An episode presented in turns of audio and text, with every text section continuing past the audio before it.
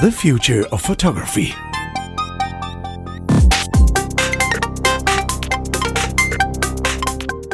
It is Saturday, the 23rd of January 2021, and this is the future of photography. My name's Chris. We have Jeremiah, we have Adrian, and Eimear excused herself for this episode.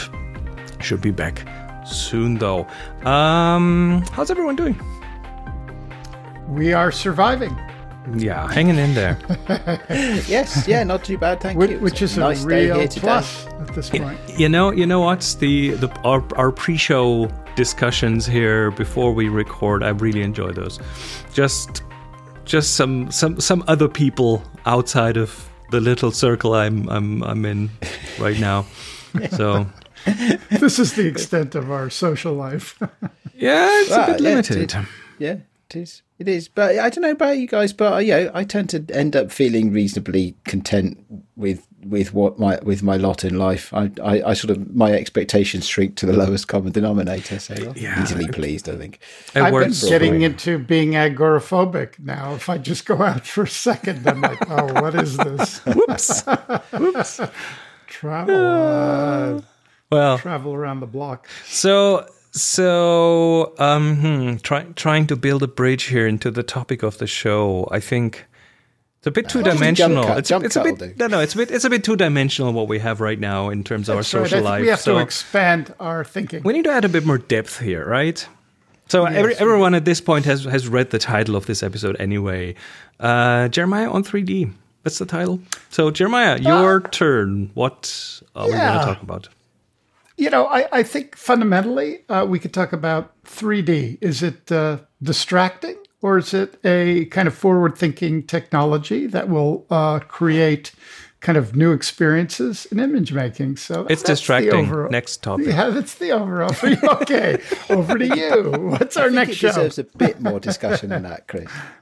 Okay, tiny little bit. Sorry, sorry. you for- know, uh, you know, uh, we can go through, you know, the from the very, very beginnings of, of photography. Once it really got its sea legs in terms of uh, technology, uh, the very first thing that people started to experiment with was 3D Yeah. racy pictures. So we are we are uh, but this is this is the point where I remind everyone that this is an audio podcast with a video attachment to it. So um, in the show notes you'll find I- a link to the YouTube video, and Jeremiah has just held up some. Um, I will describe it.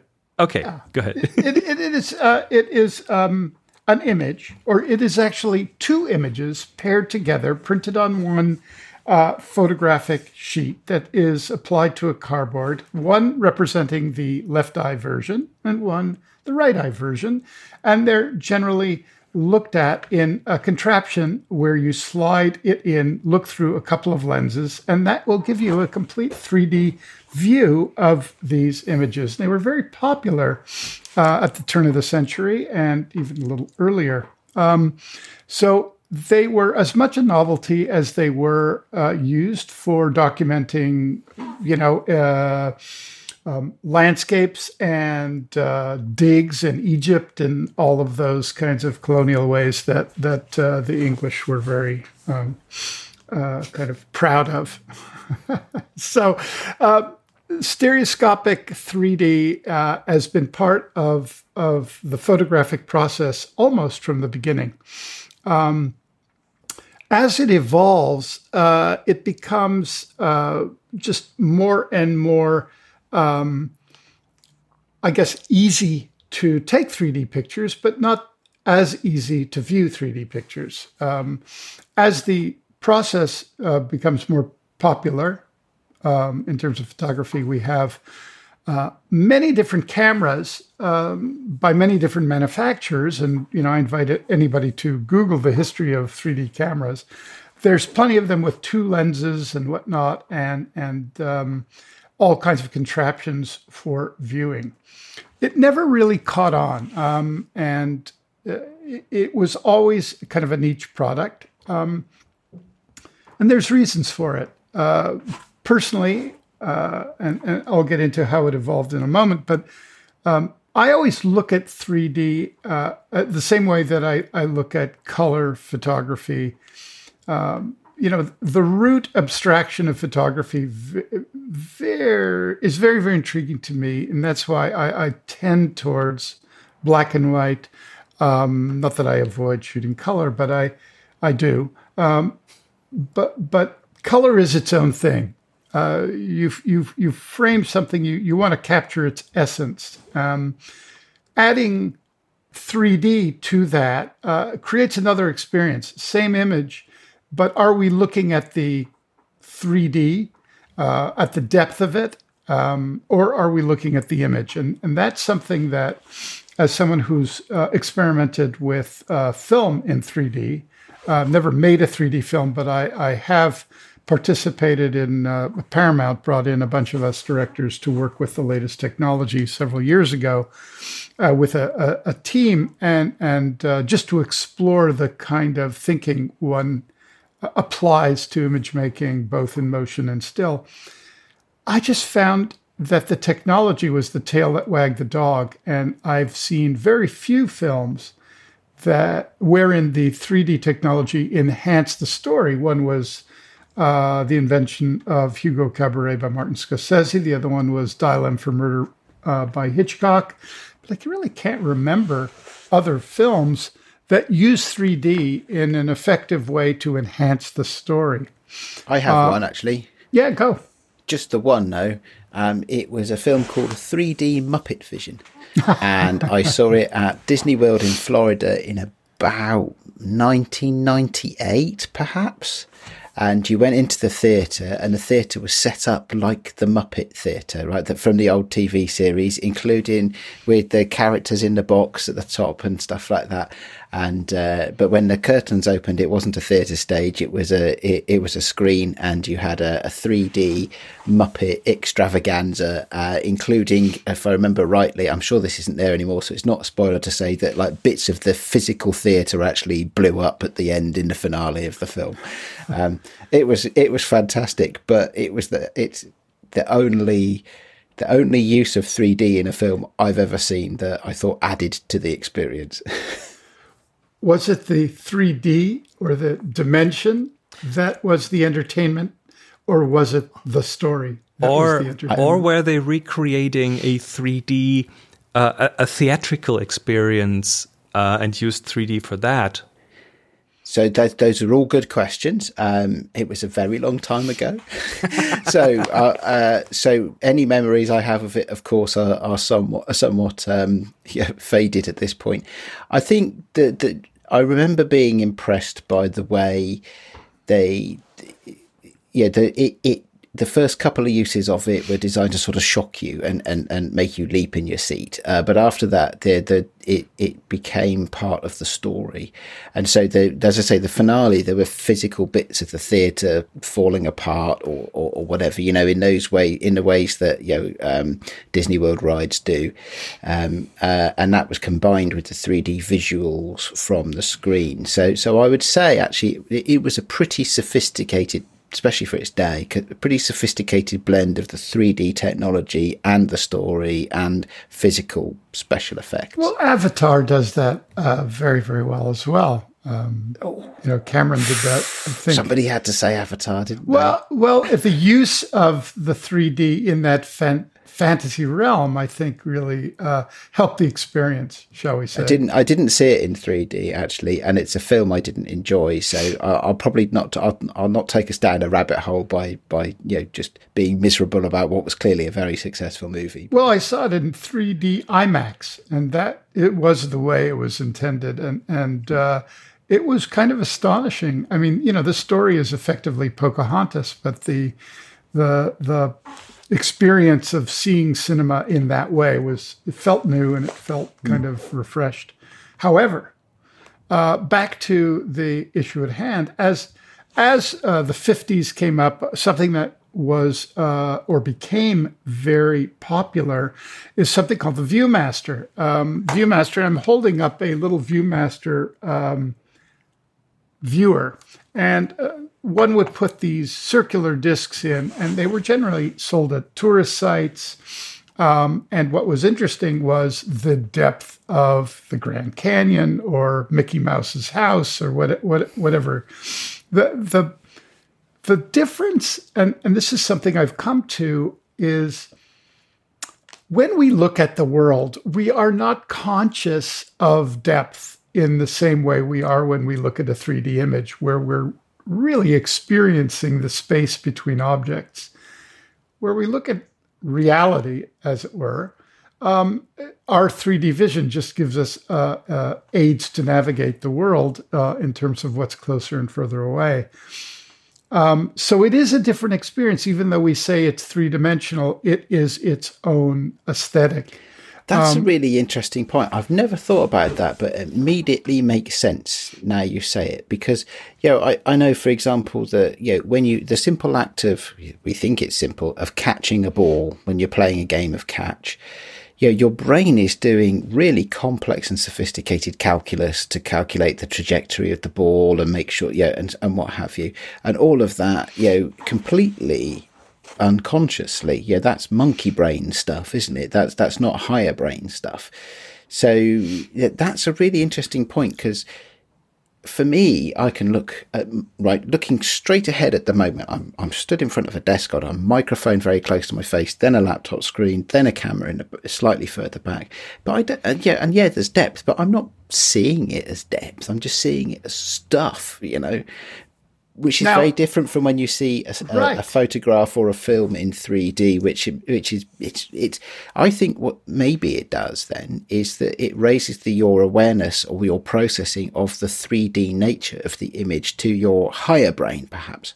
the space in between. I think if you're looking at an image of what you are seeing in front of you, a 3D image, you would be very conscious of where the edge of the computer monitor ends, where the camera is in the background, and the space between them, with this kind of urge to maybe fit your hand around it and dive into I was, that. I was, I was wondering. I mean, yes, it's a different experience, and and I don't really, yeah, I it feel it feels a, a bit gimmicky to me. Um, I haven't seen that many movies in the in the cinema in 3D, but of course I have those theme park uh, experiences, theme park uh, shows in 3D.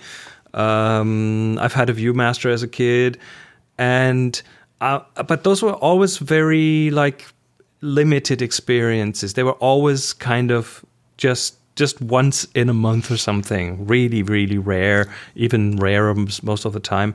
So I was wondering um, if if if it became more like a daily occurrence, a daily thing to watch things in 3D, if that would kind of be normalized in our brains, because I mean, I, I had the Oculus Quest um, experience, and being in there in in the beginning for the first few hours felt like whoa, 3D and everything is has depth and stuff. And then after a while, it became a bit more normal. I've I went and played some online games quite frequently, and those then just became like another reality that was kind of interchangeable with the real one. So, question I- is I- if, I- if if getting used to it will change things.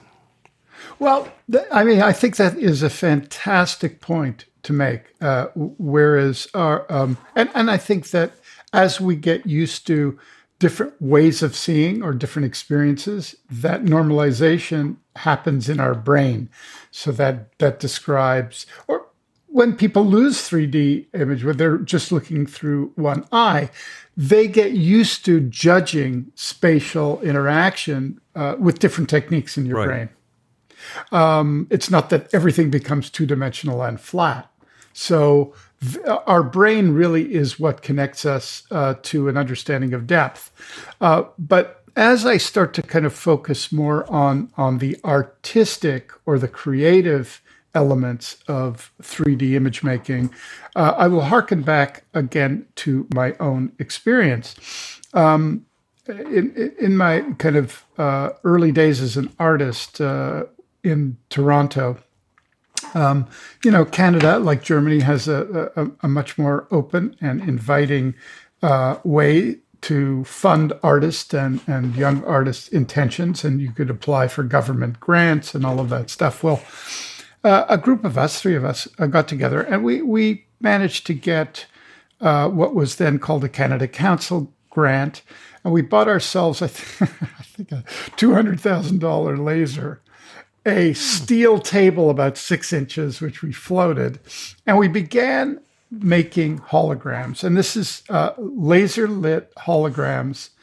Um, and we did it basically, it was before the internet, by reading papers, coding our own emulsion, setting trial and error, basically. And we created really amazing things where you set up a plate, you use the beam splitter to split the uh, the laser, a very powerful red laser, which would shine some of its light split on the object and some of it on the um, uh, glass plate coated. And then you develop it. When you then refocus the laser on the plate itself without the object, the object would appear just as clear as when you saw it on the table. Pretty astounding. So we did that. Uh, we managed to open a museum of holography with some uh, or be part of that. It was happening in New York. We had a show, we opened it, and some of our stuff ended up in the Museum of Modern Art as well. And this this really gave way to what we would now call white light holography, which doesn't require lasers and it requires reflectivity, and it's often used uh, as a security thing on your credit cards or uh, documents itself. Um, but it never really caught you know, it never really caught the zeitgeist in terms of creativity. The other ways that I explored 3D is I used to have a 3D slide camera, and Kodak used to make Kodachrome or be able to process Kodachrome with a split image. In other words, you'd get back a slide with two images, and you were able to project it with a 3D projector and Polaroid glasses or polarized lenses, one where the image was going vertically and one horizontally. I'm holding up my hand and demonstrating that. Uh, and, and those would kind of create the uh, complementary in the image that was projected. And those would be very astonishing because you could project them very big. And we used to do this at galleries that's uh, that sounds interesting. That sounds very interesting. So, uh, is that one image or two images you're projecting there? Image, well, you're but, but projecting Polaroid. two, but they are because of the projection. You can bring them together and adjust the parallax so the those in the audience with glasses would be seeing a single image, not unlike a projected film in 3D. So, wow. okay, that was part of our our, our kind of process. Um, Oh, just two years ago, I had a show here uh, in Los Angeles uh, of my work, and half the show was a uh, very, very large black and white lenticular prints. Lenticular prints are, and these were like 20 by 30 black and white contrasty lenticulars. Um, not easy to get made in any kind of quality. That's another. Yeah, they usually come in, in tourist postcard size. Usually, that's right. Yeah, that's right. There, a lenticular print is the kind of thing that you see in tourist shops where you know somebody is smiling and frowning, uh, somebody is beautiful in a skull, uh, "Happy Christmas," you know, you loser when you flip it. It's just a way of changing the image or kind of some little three dimensional uh, image, and it's used by kind of you know in in the the 10 second version is you slice and dice a, a an image and then you mount a very specific lenses at very specific um, uh, distances uh, and the end result is uh, a kind of 3D image. Um, to do this in a large 20 by 30 black and white was an experiment that that took many many months and working with uh, uh, uh, some really spectacular printers uh, here in Los Angeles, which I found quite by accident because my first piece was done in the Midwest. It was very difficult to find people who wanted to participate in taking what is a commercial or bus shelter gimmick and turn it into art. And those those pieces sold out, as you can imagine there. And I framed them with mats. So when you just stood in front of them quietly, they would look like a black and white image. When you But moved, as soon as you everything moved, changed. Yes. everything changed. So that was a, a, a fun experiment.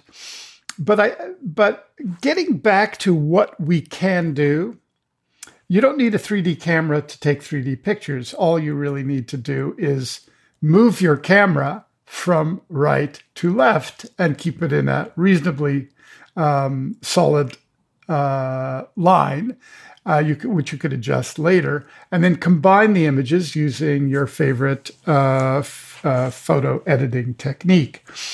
These are often can they're often printed as what we call anaglyphs. Anaglyphs are something that uh, everyone can can do because they basically are a a way of separating the right and left by using um, color.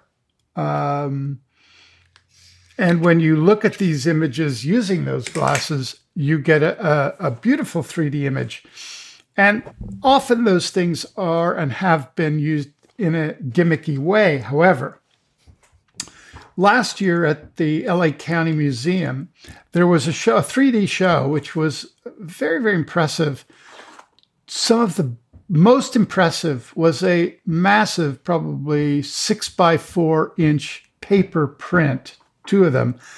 I want to say that Thomas Demand did it, but I, I, I may be wrong, so please don't quote me. But it, it would be someone like that. Um, and it was a model of a crater anaglyph hanging on the wall, and there were glasses beside the picture that you could pick up and shoot. And it was absolutely staggering.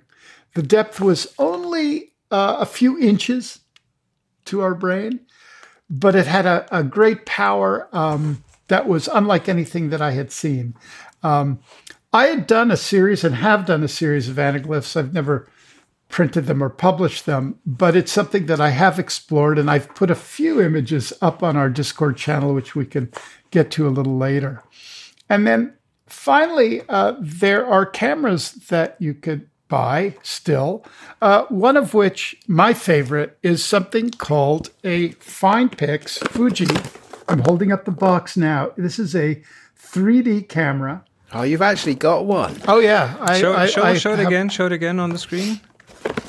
Here's the box. I thought so much about buying one of these when they were when they came out. I, I- really did. Honestly, this is one of my favorite cameras in the universe. Uh, the quality is great. It shoots in a format called MPO, which is which one uh, can't, using the right uh, software, easily separate the black, uh, the left and the right images, adjust uh, the fine elements of parallax, which you can do on the camera. It has a screen you do not need glasses to look at that gives you a 3D image on the screen. You can then adjust the parallax, and by parallax, it's how uh, how much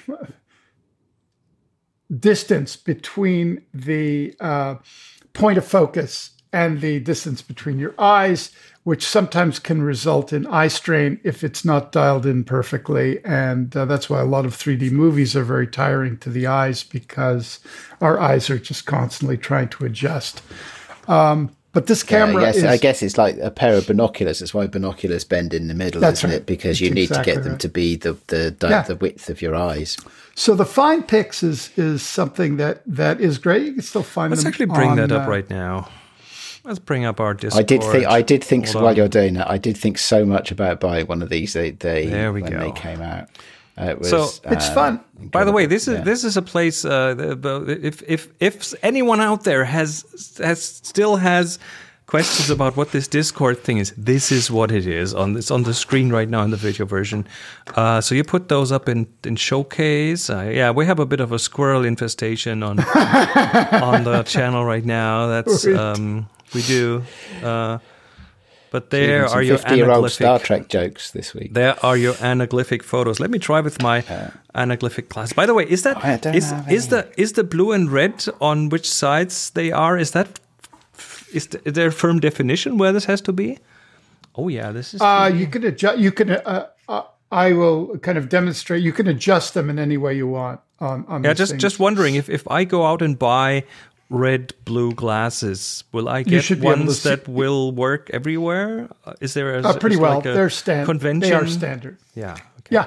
Yeah, we, I was going to say actually, for those of the listeners that don't recognise the word anaglyph, um, but but maybe uh, ha- have seen glasses that have one red eye and one green eye or blue eye. That's what they Um, are. Yeah, th- that's that's what they are. So uh, it's um, uh, uh, and the the image, of course, without those glasses, what you see is colour fringing at the edges of things. Yes. and it's that colour fringing, fringing that that um, that something- sets, if you like, the distance at which you perceive that object in the There's image. to be. something wild about having the Discord open, scrolling through photos, and having some of them pop, well, back into the screen, kind of 3D-ish, Uh, that's a, that's an interesting thing. Yes, like little like little windows going going That's right, that's in right. there. I mean, it's so tiny, but um, Yeah, you can you can see it from your screen, but uh, the viewers on the video version can certainly do. So get your anaglyph glasses, have a look. Now, just note that these I've reduced these in quality, but the uh, the quality that I have on uh, on Photoshop uh, is probably they're probably about 20 megapixels at 300 dpi, and I've printed them rather big, and they are beautiful. They are So, so tell us tell us how you would make one of these because you know this this of of interest to our listeners and viewers maybe and and and certainly you've piqued my interest today. How how would I go about making one I'll of give- these images? I'll give you a very simple way with no uh, extra equipment needed, um, except if you don't have a rail. but I know you have a rail. I don't know though. A, a rail, as in you mean a rail, as in what you would use for a video camera to manage the movement of a video camera. Uh, yes, uh, they To they space out range two from cameras, pretty much. or they range from six feet to seven inches. Uh, they often have a rotating platform to uh, to maintain the focus point as the camera moves. Uh, they're not expensive, but if you if you uh, identified an object, put your camera on it, shot the right side, slid the camera to the left side, shot it again, that gives you your left and right. Uh, And there's does it, much, it, does it help to ha- to for the the distance of the movement to be roughly the distance between your eyes, for example? Does that help? Is it or is it? It helps. Uh, but depending on the distance, if you were shooting a mountain, uh, you would need to move maybe 20 feet to get any Okay. distance. Yes, because you need to be able to generate that parallax. Right. Uh, Yeah, so okay. that's a trial and error thing. I'm sure there's scientific papers written about exactly what, what uh, you know, how many feet you are. I, I've always just done it by feel. But uh, if you take two shots pointed at the same image um, and moved one left and one right, brought that into Photoshop and started to move them together, and then uh, co- basically colored one as red and one as green, uh, you could slide them together and end up with quite a beautiful. I've simplified it somewhat, but there are many, many, um, I guess, DIY spots on YouTube that would, uh, you know, give you some, you know, good insights onto how to do that with just a rail system. I want to say or even should, there should be a way of doing this as an app as well these days with depth sensors and stuff like that on Ah, phones. There funny should you should way. say that. Oh, There, it's- oh, okay. Sorry, I, I should have read the show notes. no, I, I did not. I did not put any 3D notes in it. I'm, you know, I I'm kicking myself for not doing it. But uh, do I have? To, yeah, here, look at that 3D depth cam, fuse cam, i, uh, what's it? i 3D stereo. Uh, I think that's one that is interesting. Um, this is Okay, one that so, I so, think. so there might be apps out there that people could try this stuff out with then. Um, All right. And uh, these are not things that I've used very much, but there are apps that will enable a left-right uh, shot, but they do require some processing. Do you know what? I, I remember some years ago when it first came out playing with Google Cardboard, which was a, a system quite quite actually made of cardboard, uh, Yeah. where you could use your you could slot your phone into uh, into a cardboard box, and it came with two little plastic lenses, and it would give you a, basically a VR effect. I bet there'd be something like that out there that you could uh, you could Yeah. try this stuff with. Well, there are, and there there are even kind of plastic versions of same for you know with adjustable lenses. So uh, you know, getting back to it, is 3D um, a creative tool? Yes. Is it something that you want to um, explore? It's fun. I would say it's there's a novelty to it. It's fun. I think it becomes very interesting in taking what uh, has been seen as novel techniques and subverting them into something that really gives the viewer a second look at it so that this novel technique disappears and you're experiencing an image in a new way. So, so let me ask you a question around this then. So, h- however many years on it is since you did a holography gallery exhibition, um, uh, and you know, do you, looking back, do you think that part of the the way that was received, I hope successfully, but part of the way it was received was based around the novelty factor? If you did the similar thing today, would it be considered art? Uh, is there is is it is is it the fact that you, you you print it big and stick it on a wall in a gallery is that the thing that makes it art Well, that's a bigger question. it is but I, Uh, it is That's a bigger question. I mean, I could. That's an I entire take- episode. Uh, it, it is well let me try and narrow it let me try and narrow it down then because yeah that, that yeah that's a, that's a, almost a philosophical question isn't it or at the very least a cynical economics based question Yeah. um the is is it um i- i- if if you were making let's say a, a six foot by four foot anaglyph print or something or or a six foot by four foot what a cut lenticular print Yeah. um, and uh, that was in a gallery. Is it, do, do you think you could get away with just having the image be any old rubbish, or would it still need to be No. actually an artistic creation in its own yeah, right? I think that the the creative process is how to fuse the image and the technique so that one can't imagine one without the other. In other words, that the intention of the image through that technique creates the experience that is unique to that uh, image and time to experience it. Uh, I, I think that's true of every technique that we employ. No, thank you. That that helps because, as you know, I'm a bit of a dabbler, and I don't have any artistic education as such, and so I do I do genuinely struggle with these things sometimes to understand what is the difference between yeah the toy and the art. I say it's intention. yeah. Okay. Yeah. Yeah. Uh, what what is the outcome? What, what do you want to achieve? Certainly quite blurry lines in between. Yes. Uh, and, and it's those blurry lines that I think some of the most exciting things uh, are, are, are, are, are, are discovered because uh, it's those mistakes. Or I, I remember the very first time I did a, a flip lenticular, which is uh, one that just changes images. And uh, it was a, uh, a koi pond black and white. So the water seems black, but under the surface of the water, and you see leaves and uh, branches and twigs, you see big koi. But in each image, the koi is just moving ever so slightly, with one just coming up to the water to grab a piece of food. So the ring of the water expands. So the image is still, there's very, very little movement, the leaves, the stones, the, the light. But as you move, you see the fish just adjust and the, the a little ripple of the water move out.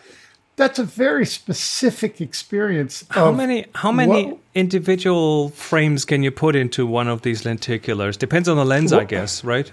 Well, uh, funny you should ask. Just excuse me for a second. Okay, Jeremiah is and there he leaving was gone. leaving the recording spot and picking up something. Uh, this is an image. Okay, let me let me I- bring you up bigger on the screen Okay. here. So Yeah. This is me as Chuck Close, right? uh, this you can't really tell, but this is a 3D lenticular. I, Well, I if you turn see it sort slightly, of. we can see a change. Yes. So, so, Yes. so what that if what that looks like to me, and correct me if I'm wrong, is that, uh, and you get these on kids' magazines sometimes. It's an image printed on what looks to be a, a ridged surface, and as you turn the angle, turn the image, the angle of view ch- changes what you see. And that It's rich actually pr- surface is the lenses. Yeah, it's not printed on a len- lens uh, on a ridged surface. It's printed on a flat surface, Yes. and Right. the lenses are applied to it very Okay. carefully and very specifically. And choosing the lenses because there are 20, 30, 40, 60, Okay. 80 in terms of, of and that will uh, have an effect on how close the viewer is meant to be in Right. experiencing the image. Oh, okay. But this this image, which is just the uh, Grayson, who was the printer, uh, it's his uh, business card. But Nice. the image itself is about five feet by four feet. It's massive, like a Chuck Close painting. And For, uh, for the record, the business case is slightly smaller than that. business card. I believe that uh, he had, I know, I don't believe, I know, he had uh, Chuck Close sit rigidly in a seat, holding still, not unlike getting a daguerreotype done. And he had a very long rail, which I've seen, showed me, about, I don't know, 12, 15 feet, and uh, a Canon 5D. And he literally, there must have been 60 images. He just had him stay very still. And, and uh, he did about 60 images. So that, this little images is made up of 60 Okay. separate images combined. And uh, it, it, it is a deal, but that it's a takes very, quite some very powerful- dedication. Yeah, for sure. Yeah, Yeah, Oh, I, d- I certainly don't have a 15 foot rail. Uh, but d- d- does the does the camera when you make that then does the camera have to turn rotate on its uh, uh, uh, it, uh, as it moves along the rail? 'Cause It does. Most it- of it these would- rails- Otherwise, half the time it wouldn't be it wouldn't be pointing at the subject, would it? most of these rails, uh, including my little six inch ones, have adjustments to keep the focal point. You could you could make it parallel or you could make it uh, focal point. Yeah, I, I used yeah, a slider. okay, I used a slider that had a little automatically rotating platform on it where you put the camera, so you could set Yeah. it. So you could set it to to always point at a certain point. You could you had a parallel slider, but it would always point the camera at the same Yeah. uh, spot. I think And as most of them as have you get that. the- most as long as you have get the focal plane in the right place, it'll exactly. yeah. So, uh, you know, 3D is something one could explore with cheap picture, you know, cheap cameras. You could do it with your own. It's it's quite fun experimenting with these things. Anaglyphs are the cheapest way to go. Uh, I've uh, selected as part of my picks a couple of uh, my favorite little software pieces that um, you could use to either take apart what we call an MPO file. So it'll separate that file into left and right and then reconstitute it if you want. Um, I- just think with the advent of LiDAR scanning, your, your expertise, Adrian, that we're going to be seeing some new forms of integrating LiDAR imaging and 3D imaging uh, that we're not seeing yet, but I think that's coming to the phone. All right. I, yeah, we, we definitely need to, to get to that. Definitely, I'm looking forward to that. So, what does that mean, mean for the future of photography? Do we have a? It means that we'll continually be distracted by 3D. It does. For a do you know? well- it reminds. I'll say in five years we'll probably talk about this differently because by that time we'll have those devices and it will be much more normal, regular occurrence for us to see things in 3D, like f- I, photos and, and and I'm intrigued. Well, we'll come back when we come back to it. I must. We must remember to check against the question you asked earlier, Chris, which is: Is it that our brains are just used to seeing things in a certain way? Yeah, which is the you know a, a contemporary uh, example being you know watching something in 24 frames a second versus 60. One of them looks like a movie, the other one looks like a home video. Yeah, it's for for me, I think it's it's it really comes down to what you're used to. But we'll uh, well that means we'll have to continue making the show for at least five years to find out and talk about it here on the air. Hope nobody holds us to account. let's let's go to the picks of the week, and I will do the first one. Let me just switch back to from our Discord to the browser. There's the browser. Um, nothing to do with 3D, nothing to do with stereoscopic vision, but uh, Affinity or Serif, the company that does Affinity Photo and the other like let's say Adobe Designer and stuff. Ad- Adobe competition products. Um, they've just done the same thing they've done at the beginning of the pandemic, which is they are offering a 90 day free trial, which is great. So you get three months to uh, test stuff. And I'm a fan of their products. And they offer 50% off all apps right now. So uh, if you're They're not expensive in the first place, are and they? and So- they're and they're non and they're non-subscription. They are just like you buy them and you have them. So um, I'm a fan. Can so you, I, I think this is awesome. I mean, when, on the rare occasion I do need serious firepower, um, uh, Affinity Photo on Yeah. the iPad is is really good. Yeah, the ability to draw with your finger or a pen straight on the screen and what you're seeing, and all of that for uh, is it forty dollars or euros or something? I mean, it's, not an expensive. And now fifty percent off. So yeah, no no can excuse. I ask?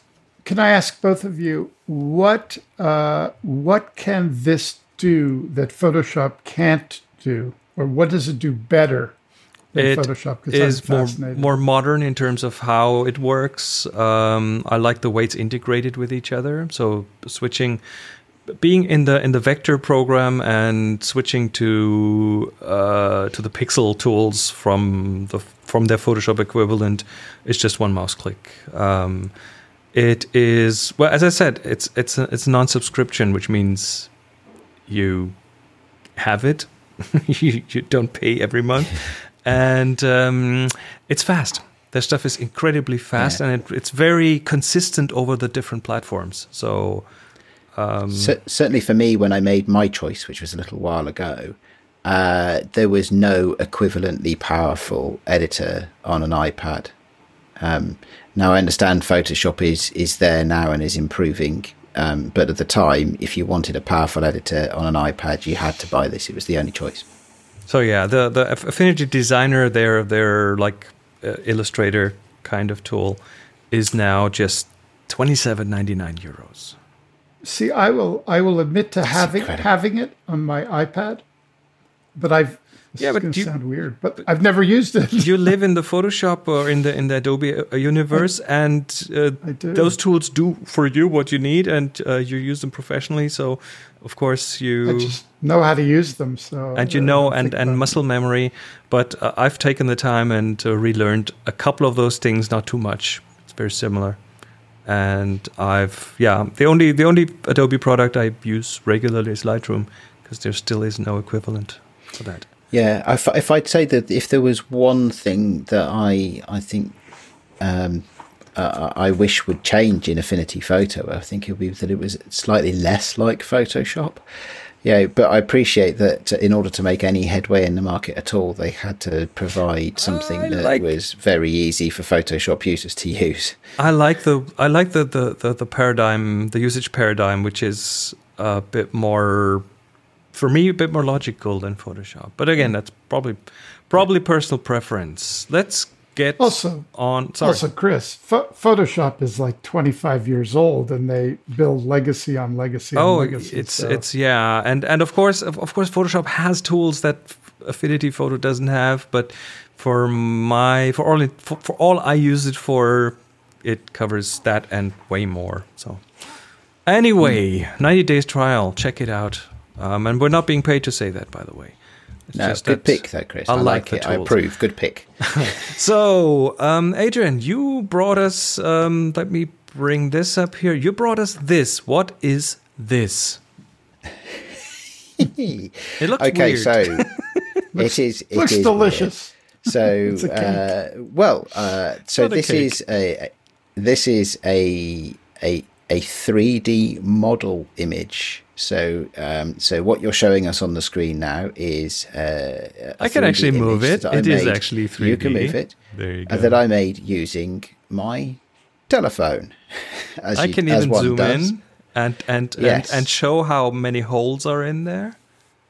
Yes, well, this is me starting to play with the lidar scanner. So, given that we had a, a, a show based around 3D imagery, this to me is is a clearly it's not a, a, a photographic technique per, per se, uh, but it's more of a hybrid technique. So, what the phones do is that they you, you switch them into a capture mode for, for a 3D image. They take tons and tons of photographs, and they also use the lidar to build up the best depth map that they can build up.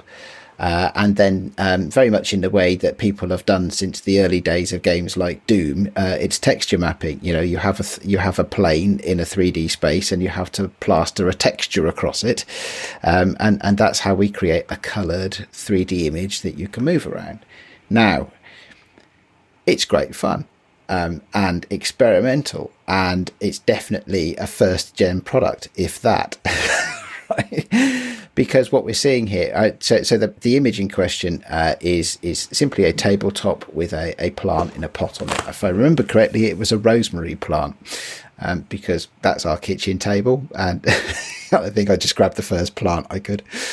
Um, so you know what you're seeing here is that it, it a table itself actually it's it's managed to create roughly speaking uh, a flat single plane for, for that although because it's the way it scans it's actually stitched together multiple pla- flat planes so it's not quite like how the table would look but clearly it falls down completely if you want to zoom into the plant for a second it falls down completely when you try and take a, uh, make an image of something like a plant which is mostly empty space I I Would have a story around this. Sorry, Jeremiah, you go ahead. I, I just had a quick question for you. But because this is rendered in 3D, a little different tech, uh, uh, definition of the 3D we've been talking about, but because it is, could you travel? In other words, if you um, uh, looked at this from both left eye and right eye, could you capture a still from both the right and the left, just sliding, doing a virtual rail on it, and then uh, create a uh, a, th- a actual 3D anaglyph So of so, it. so, So that that's a really interesting question. You possibly could. I mean, when you use the scanning app, it'll cut when you when you finished a scan and it um, uh, and it pops back. I don't know to a, a list of scans you've made. It'll say something like this scan has you know 400,000 faces and you know it's captured 300 photographic images to use as texture uh, uh, and stuff like that so yeah I- I guess you could unbundle that um, it's probably a bit harder uh, to do than actually just to, to set out to do what you've just described. The other thing, the, the other thing is, and this is an interesting part of presentation uh, as well, is that um, whilst you can present it in a in a, as a three D model, so um, that you know, the app can um, generate lots of different formats of 3D models as if you was uh, you know a, a compression codec or something. Lots of different opportunities. Um, it's actually difficult to the apps I've found don't do a render. So so I've had to capture the 2D thing by simply doing screenshots by moving the 3D model around and then and then doing a screenshot. So there are some um, Well, you're not going to get challenges good. with it. You're So not going to be able to do a good render with. the thing the thing I, I wanted to, to to the story I wanted to tell is uh, along those lines and um, there is an app an iPhone app that does well uh, don't don't ask me about the name I forgot what it's what is named but it was a, was a year ago maybe. Um, which does that but it does it photogrammetrically it does use pho- Ah, okay. photogrammetry. So you take a lot of photos of a space of something and it will figure out the relation of things just by seeing what's the same on which on, on two pictures and then it'll create a 3d thing like that. Um, it's it's definitely takes longer. It's not as precise um, as with the lidar but it it worked. And what i did is i created and unfortunately it's it's in a, on a platform so it's not like you don't get the file you just just view it on the platform. But what i hmm. did is i i I I made a 3D representation of our living room, which like the entire room of the outside walls, the sofa, the the table, whatever's in there, and I create I recreated that space and then I went into that space using the Oculus Quest. so I overlaid it over the actual living room at the actual size and then I walked around in that 3D scan space, which was, of course, like your picture here, very not perfect, uh, interesting, bitty, yeah, yeah. yes, bitty, and and it was it was it was this weird sensation of being in the exact same room. Everything's at the exact same place, so I didn't have to worry about stumbling over a, a chair or something because the, the the actual chair was there where the 3D weird chair was the table was there, the sofa was there, so I could sit on the sofa in that 3D space, and it gave me. It was such an, a weird, strange sensation because I could touch those weird splotchy things, and they were real. So. Uh, yeah, that's that's interesting. Yeah, that, could you that's float? very very geeky. Well done. Could you float? could you could you fly through the? Of course, room? of course you can. Yes, yes, yes. But I I deliberately made it uh, register with the actual room so that I could move in uh, around in it and um, yeah, quite of a quite a bit of a mind trick there. Quite a weird. Yeah, that that's thing. interesting. So I think there's a lot to come in this space. I mean, this is my pick of the week because I've enjoyed playing with it. I know there are more sophisticated tools that have been around for a very long time that would make better, inf- yeah, better capture of the uh, uh, of the of the environment and then better rendering of it. I'd, in- I'd say for space. architects, this future bodes spectacularly well. Well, th- I was thinking more about you know um, because it's about as as Chris often says, it's about the for me, it's about the democratization of this technology. So I mean, yeah, you've had you know s- specific hardware for available for many years and so, very sophisticated software that will do all of that thing to pre, yeah to to uh, you know commercially presentable levels of quality. But you know, what if you're wanting to buy a new house?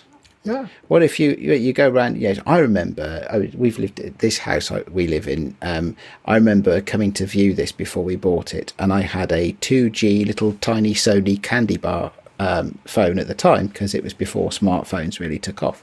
And I got some very grainy photos of it, you know, and I had to hold my hand right up in the corner of the room so that I could get something that showed how the room worked. You know, what I'd like to be able to actually, I. I don't want to move house. Um, that's too much like hard work. But what I'd like to be able to do, or other, or like for other people to be able to do, is to use this technology to go around, just stand in the corner and go zip, zip, zip, and, and, and be done with their phone, not even needing a Theta 360 camera or anything like Oh, that. re- realtors will will be all over that kind of a technology when it becomes more available at uh, at. Well, I, I guess I guess the introduction of lidar in phones is probably going to usher in quite some changes in those web It, pages. re- it really is. Um, Really is a first gen t- first, first gen product at the moment. When when and phones can render, in other words, when their GPU speeds start to get Yeah. a little more aggressive, you're going to be able to uh, uh, experience a place. You walk in, and if you're with a designer, an architect yourself, you're going to be able to go see this space. This is what we can do with it, Yes. and it will be photorealistic. We're we're not that far from that. so, your picks of the week, Jeremiah, My are software. picks. You know, I picked, yeah, I picked a couple uh, in the theme that we are um, exploring. Uh, and, um, uh, you know, these are two of my favorites. One is Stereo Maker. I don't think it's supported. And one is Anaglyph Maker, which I love. Stereo I Master here, yes. fantastic uh, application. Uh, Stereo Master is uh, old in the tooth, but I, I haven't found anything to replace it. Uh, but and they do different things. Uh, worth they're not expensive and they're a lot of fun to play with. Um, and then um, Anaglyph Maker, which I I adore. I think that's quite fun because you can move things in and out of Photoshop, and it's just a way of compiling your left and right and adjusting Only the Windows, though. fine-tuning of your focal point. No, uh, I, I have it for Mac. So Oh, there's a a Mac version. Okay, okay, good. The last, the last. Yeah. So, so these, so, okay, so these are desktop applications that allow you to take two images and make Yeah. uh, an anaglyph from them. Yeah. Ah, okay. Good. All right. So I'll it's, have to it's all play out with there readily available. Do you- we should have we should have a listener challenge at some point with some of these technologies, shouldn't we? Just Well- to, to, to get people to play with them. I mean, I have anaglyph glasses. Jeremiah has anaglyph glasses. Um, Adrian, where are yours? I'm sure I had. I think. I think the last set I had came off the cover of 2000 AD when I was about 11 years old. Um, but the You're you're just I- not a real nerd. You're just not a real 3D nerd. I have a three. I have a 3D television. Uh, not because I wanted one, but because by the at the time I bought that particular television in this country, you couldn't buy a TV that wasn't 3D. Um, it came with some glasses, um, uh, which after several years I just simply binned. Um, there, there, there isn't uh, any need for a 3D Those are TV in this country. glasses, There's nothing too. to watch for one thing. and we look cool. There you go. Um, you do. I think that brings us to the end of a wonderful episode. Thanks, Jeremiah, for all this. Um, we're of course Jeremiah now online. looks like he should be in Back ZZ Top. 2D. yeah, yeah. Well, I'm still working on that beard. Thank you. Um, Take that as a compliment. exactly. We're of course on. dude. Yeah, I can't have to keep trimming it. Okay. Okay, you, you, you can read. Everyone can read. The show notes are, are down in the description. We're online. And of course, um, tell everyone about it. Right? Yep. Yep. Okay. Until next There we time, are. everyone. Discord is fun. Take care. And meet us on Discord with cool glasses. Bye bye. Bye. Bye.